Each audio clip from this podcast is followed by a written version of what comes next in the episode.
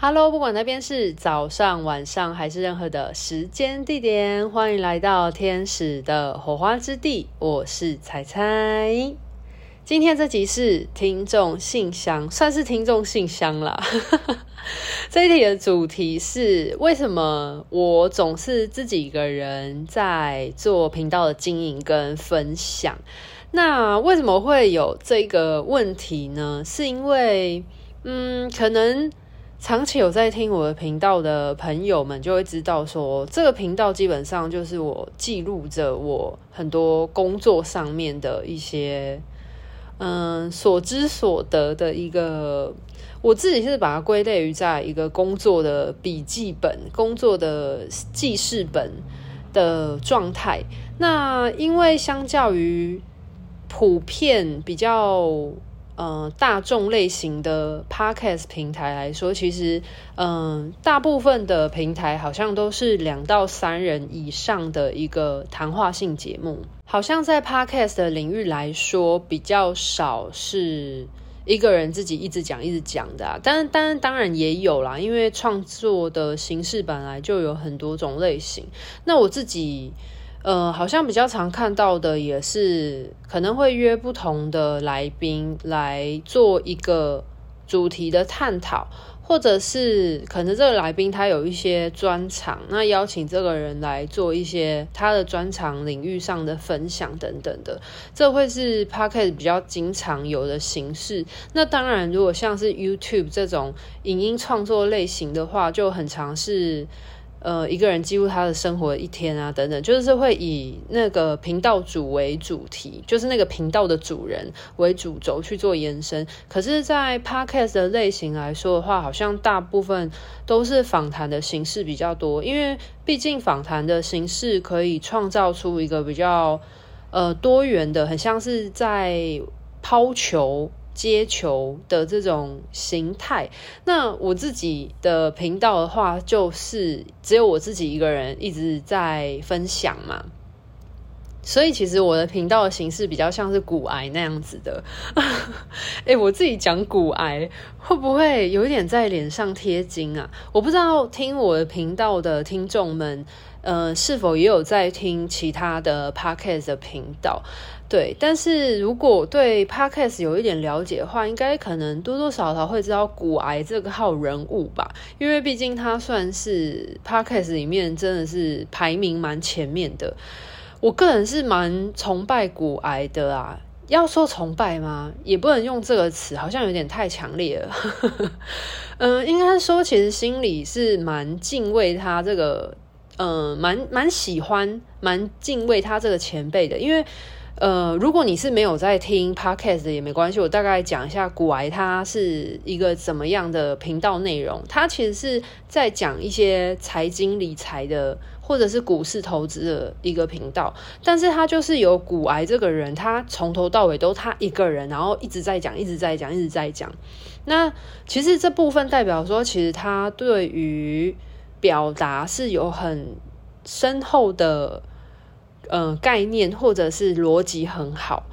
这是一点。然后第二点的话是，我觉得股癌他很厉害的一点是，他可以从生活之中可能发生一件很小的事情，然后去讲到这件事情可能跟呃经济文化或者是财经投资相关的一件事。那这个其实非常需要有洞察力，或者是要有很敏锐的观察力的人才做得出来。有点类似像是一叶知秋的那种感觉，就是他看到一片叶子，呃，掉落下来，然后变色，那他就可以知道哦，秋天要来了，那可能会对这个环境有一些什么样的改变，所以大家要做什么样的准备等等的。那其实它就是很落地的一个节目啦。我我是蛮喜欢，某部分来说，我其实是很喜欢这种很落地的东西。那当然。虽然我是身心灵界的，在讲身心灵、灵魂层面、意识层面东西的人，可是其实我，我觉得到了某一个程度来说，其实是很喜欢这种很落地的东西，因为毕竟我们就是人嘛，我们就是要把生活过好。那其实古癌他就是一个很认真专注在生活的人，所以他才有办法从很多生活之中的小细节去窥探到这这一件小小的事情可能对呃台湾的金融造成什么样影响，甚至是。全球会造成什么样影响？这样子讲好像有一点点抽象。举简单的例子来说，就是发生了 COVID-19，虽然它好像是医疗界的事情，可是因为它会危害着人全人类的健康，那影响到全人类，所以它进而会影响到可能全球经济的发展，或者是它可能就会因为 COVID-19 的这件事情，然后可能预料到说，哎。可能很多人都要隔离啊，所以大家隔离在家就没事做，要看 Netflix。那 Netflix 的股票可能就会涨之类的。我觉得大家有兴趣可也可以去听听古癌的频道，因为呃，我觉得股癌他是一个口条跟逻辑能力都蛮好的人。那听他的频道，其实有时候也可以有很生活化的一些启发。那当然他自己本身也是一个个人魅力很强的人啊。嗯，这部分我就不多做讲了。那当然，除了古癌这样自己一直讲、一直讲的这样子的状态，其实还有一个人，我也是蛮喜欢他的频道的。有我自己有时候也会听，像是瓜吉、瓜吉的频道。那他的频道其实就非常生活化，他可能有一个想要分享的主轴，可是他就边直播，然后边录制他的广播电台嘛。所以他有时候就会有一些听众的回应啊，然后播播音乐啊，然后聊一聊呃最近生活中发生了什么事情的一个分享，我觉得是一个很及时、非常的呃与观众有很高度互动的。可是这两个频道，我觉得都有一个很重要重点，就是他们频道的走向会因应他们呃现阶段的生活而有所调整。那我觉得回到我自己的频道来说。对我来说，其实我的频道，我为什么会创建这个频道的主轴、主旨，其实很大一部分是我想要记录我在呃灵性工作、身心工作的过程当中所发生的一些事情。所以，为什么我的频道它才会很常 讲述天使灵气的事，或者是我在做个案服务的过程当中分享的一些事情的原因，就是这样，就是。我其实有时候也会自我反思，说会不会太商业化？就是我的频道会不会让听众觉得好像很商业化？然后我可能一直在吹捧天使灵气吗？或者是可能在吹捧呃，我可能有开课的东西？可是我后来换一个角度想，其实并不是因为我要。呃，推荐大家来上天使灵气，或者是我一直在吹捧天使灵气，而做这个频道，就是我觉得它的逻辑不太一样，而是因为我想要记录我在做这件事情的过程当中发生了什么样的事情。那这过程当中有一些个案的故事，我在服务个案的过程当中，其实获得了一些启发，或者是一些嗯、对于这个宇宙有更深层的了解。或者是一些资讯的启发、统合等等的，我只是希望有透过一个方式去将这些东西记录下来，因为我在做个案服务，或者是我在教课过程当中，其实有发生一些事情。那这些事情可能对我来说是很有能量的，或者是很有启发性的，我就会觉得这些很。动容的，或者是很感动的生命故事，如果没有透过一个形式把它记录下来，就这样过去的话，好像会很可惜。所以，嗯，我当然知道早期大家都是用部落格、用文字的方式呈现，那我自己就觉得，好像与其用文字记录，我觉得好像可以用语言的方式去记录下来，因为。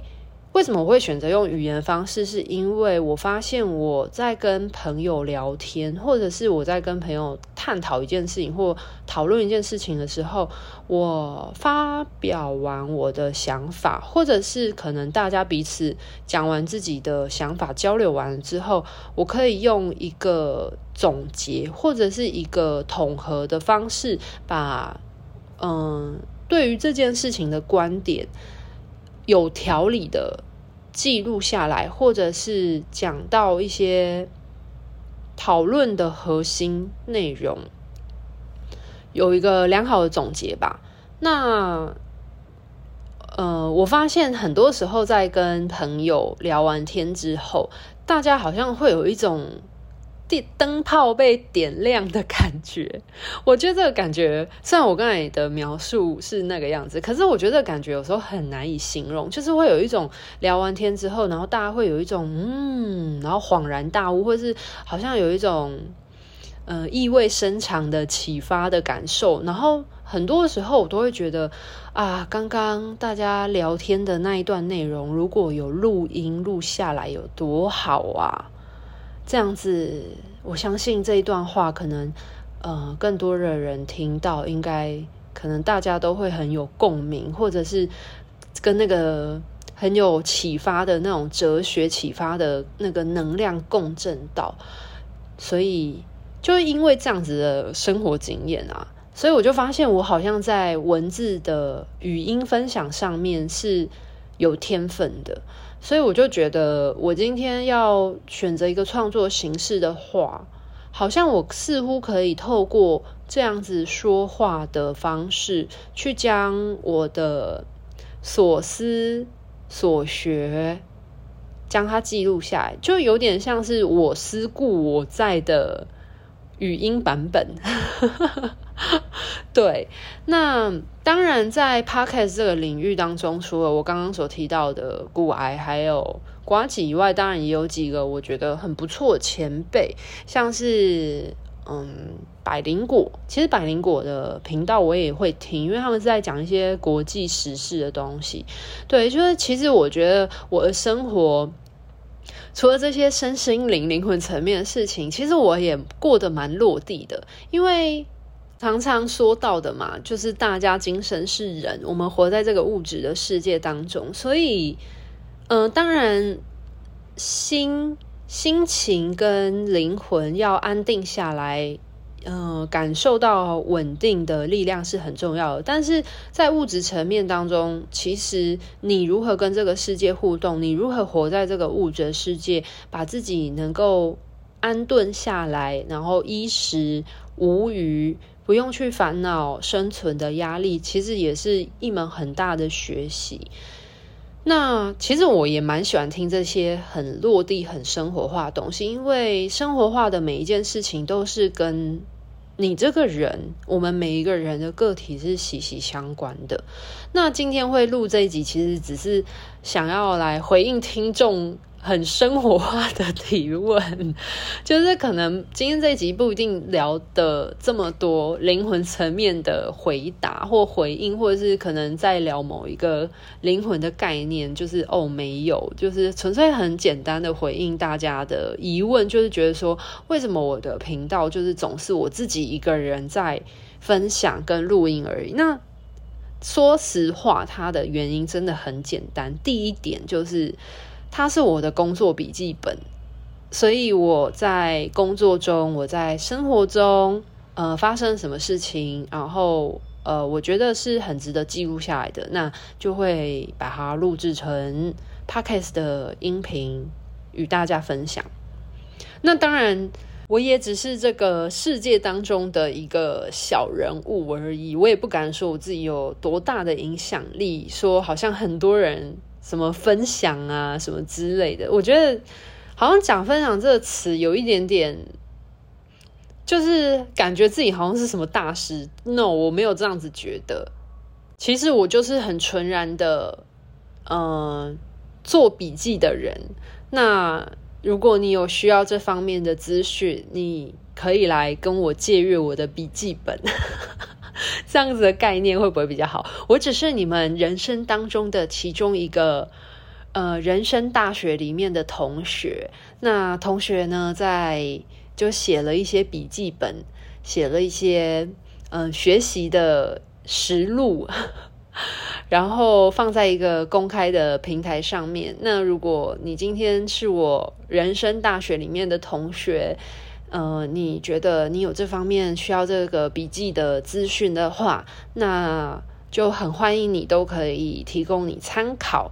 对，那当然笔记的内容呢，可能会有一些老旧需要更新的资讯等等的，那也非常欢迎你，呃，阅读了这个笔记本之后呢，可能可以结合一些你自己生活中的实作经验，那再去自己呃看有没有要呃了解这些资讯之后。呃，吸收归纳进你的生命之中，但是你可以做一点微调，有点像是食谱的概念，就是我发布了一些食谱在网络上，然后你自己做这个食谱的过程当中，你你可以照着食谱做，但是你也可以就是因应你自己的口味去做一些调整。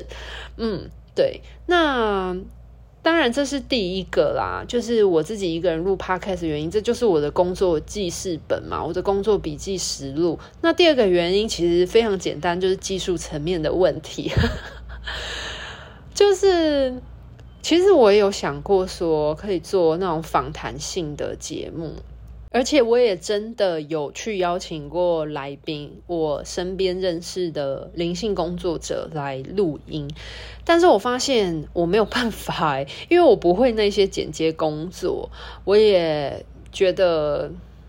就是我有尝试过，但我发现那不是我擅长，或者是我觉得最舒服自在的创作形式，所以我后来就有点。嗯，放弃他了，因为我觉得现在这样自己一个人用最简单、最阳春的方法录音，然后把我所思所想的部分记录下来，然后分享出去，我已经找到了一个分享的模式了。而且我觉得这套模式是我很上手、我很习惯，也让我觉得很舒服、很简单，不会有负担的一个创作形式。那既然已经形成了一个我觉得很习惯的模式之后，我觉得好像似乎现阶段没有必要去更动它，因为对我来说，内容才是重点。那至于其他部分的话，我会告诉我自己不不需要去迎合听众，不需要去哗众取宠，因为我相信大家会听我的频道，其实主要的是因为大家。想要了解我所说的这些主题的内容，或者是我的分享内容，其实它才是更重要的。对于未来频道的走向，老实说，我也没有太大的限制，或者是现阶段我没有太多的想法，因为，嗯，这个频道对我来说就是记录我生活之中或工作之中发生的，我觉得跟。呃，灵魂层面或意识层面有关的东西，所以我也并没有说要一直吹捧天使灵气有多好。我其实，嗯，常常在想说，我在提我呃教学的东西会不会太商业化？那当然，毕竟这是我工作呃的分享记录之一嘛。那当然，我也会可能偶尔的。呃，为自己工商一下，说，哎，即将可能有什么样的课程啊，或嗯、呃，有什么样的服务？那如果有需要的人，就可以评估一下，这是不是你所需要的资源？那当然很欢迎大家，如果我能够服务或者是协助得了大家的话，那你可以当做你的一个参考，或者是你的一个嗯、资源的选择。但我还是必须要讲到那一句，就是我觉得大家不一定一定要学习天使灵气。如果你觉得你听了，你觉得这是你有兴趣的，你想要学习的，那当然很欢迎你。不过对我来说，天使灵气跟身心灵所有的疗法，或者是所有的资源，其实都是一个方式。最重要的还是大家。有没有办法透过一个技术，或者是找到适合自己的资讯，去让自己过得更好？其实这才是我觉得比较重要的事情啦。对啊，好啦，那就呃 解释一下这一集就是在讲为什么我的频道都是只有我自己一个人在分享的，嗯、呃，这个可能。对很多人人来说不是太重要的小疑问，可是我觉得这是一个很有趣的问题啦，所以就会把大家录一一集，然后跟大家说明一下，就是它不是什么太重要的事，可是我相信可能很多人会有这样的好奇，对啊，那就帮大家解惑一下喽。好啦，那今天这一集的分享就到这边吧。就是不管你今天到底是不是一个创作者，或者是你现在正在创业的人，我想找到适合自己的一个发声的管道，或者是一个创作的平台或创作的方式，嗯，都是一件